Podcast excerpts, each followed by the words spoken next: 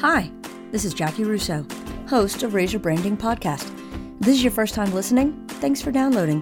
The Razor Branding Podcast is produced every Monday. Feel free to add the podcast to your favorite RSS feed or subscribe through iTunes.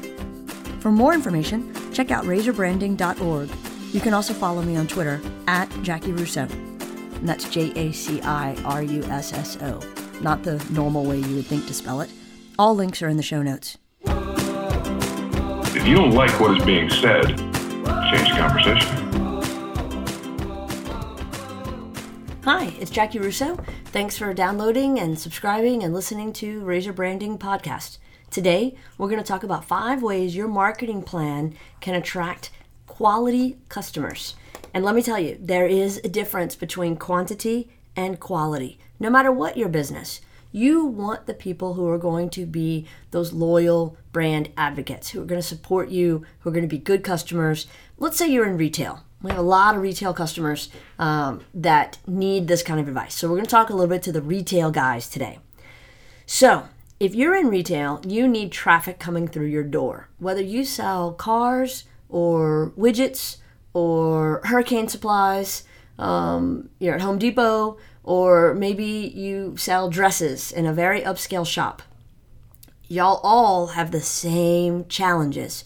You need to be the choice. You need to be the one that people think of when they think of what you sell.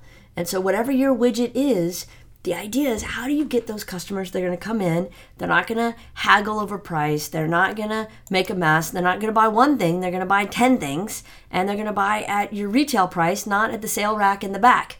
So these are five ways you can attract more of those high quality customers what we call relational customers as opposed to transactional customers. And there is a difference. The transactional customer will wear you out. They'll buy from you sure but then if they find it $5 cheaper somewhere else, they're going to return yours and go buy the other guys. They're always looking for the sale. You don't want that. You want the people that are willing to drive across town and walk through hot coals to come into your place because they believe in what you're doing. So that's who we're going to focus on. So, number one, the first thing you need to focus on is messaging. The message matters. How do you describe yourself? Both when people call you on the phone, when they uh, come in? How, does the receptionist or the gatekeeper? Um, maybe even when they see your posts online and your ads and your Facebook and your Twitter, all of those different ways, how do they, how do you describe yourself? Because that message really matters. So maybe you need a message matrix. You need to know what people think of you now, uh, what you want them to think, and then you can figure out where to put the message. So it really starts with that message. How do you describe yourself? Why you? Why should they come to you instead of somebody else? What makes your inventory, your sales process, your sales team special? What draws you in? So it's all about the message. How do you connect with people? The second thing you want to focus on is search engine optimization. The SEO matters. How do you optimize for search so that when people are looking for your phone number, your address, or your competitor's phone number and their address, you need to pop up.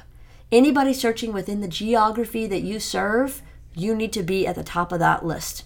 And maybe you'll get there organically, or maybe you'll have to pay for it. Either way, you've got to be focused on that SEO because if you aren't optimized for search, it is like having an unlisted phone number, and that is not a good thing for your business. So make sure you got your search situation straight. Oh, I like that. Your search situation straight get it. Um, your online presence is so important. And what are you doing to attract people? You know, videos and photos are big in SEO. So you want to make sure that if you're making videos, don't just share them on Facebook, put them on your website. Put them on YouTube or Vimeo and embed them in your website. That's how you're going to get that traffic to your site, and that's what matters. The third thing is email. What are you doing to collect email addresses? Because you don't want to just buy a bunch of stuff because that's not real. You want people to actually subscribe and care about what you're sending. Um, so, how are you collecting those addresses? That's first. And then next, what are you sending them? Are you sending them coupons? Are you sending them um, helpful tips? Are you sending them in relevant information? Uh, for you people who run a dress shop, so not the widget people, not the Home Depot selling the hurricane supplies guys, dress shop people. Um, I thought something that I thought was really brilliant on Facebook the other day, and this was so smart. So a locally owned independent dress shop, um, high end clothing retailer is probably what they prefer to be called, put together some outfits for the upcoming football season and they did it for the different high school teams. So in those different high school colors, they did it for the local college teams. So it was in those local college colors, and then they even went so far as to doing um, recommendations for Rush and put together Rush outfits for each day to show you what kind of outfits you should be wearing to fit the bill for that day. Genius. I mean, it's so smart. It's such an easy thing. I clicked on it and I saw thousands of other people had clicked on it and they had hundreds of shares. And so that's what I'm talking about. What a great way to sell your product by showing people how it can work and showing your customers using your product. So, no matter what your product is, that's the way to go. Number four, quality content. What kind of stuff are you sharing? Are you sharing photos and videos? Are you sharing stories from your customers, from your employees? Um, are you giving people helpful hints and tips and tricks? Are you doing a podcast with five ways to make your marketing plan work better? Those kinds of things. Use your content, use all the tools. Don't say, I'm going to use Facebook. That's not the point. I'm going to create this content and then I'm going to share it on Facebook, LinkedIn, Twitter, whatever it might be. The fifth and final tip is embracing online reviews. You want to know what people are saying about you online.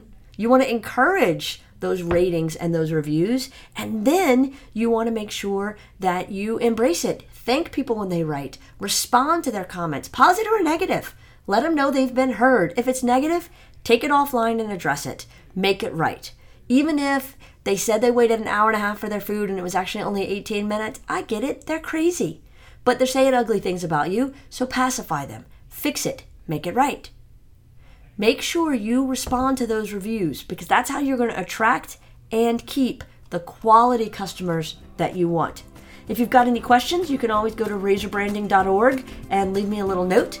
Um, and we would appreciate some online reviews. If you would go into iTunes and give us a quick little rating, um, we would really appreciate it.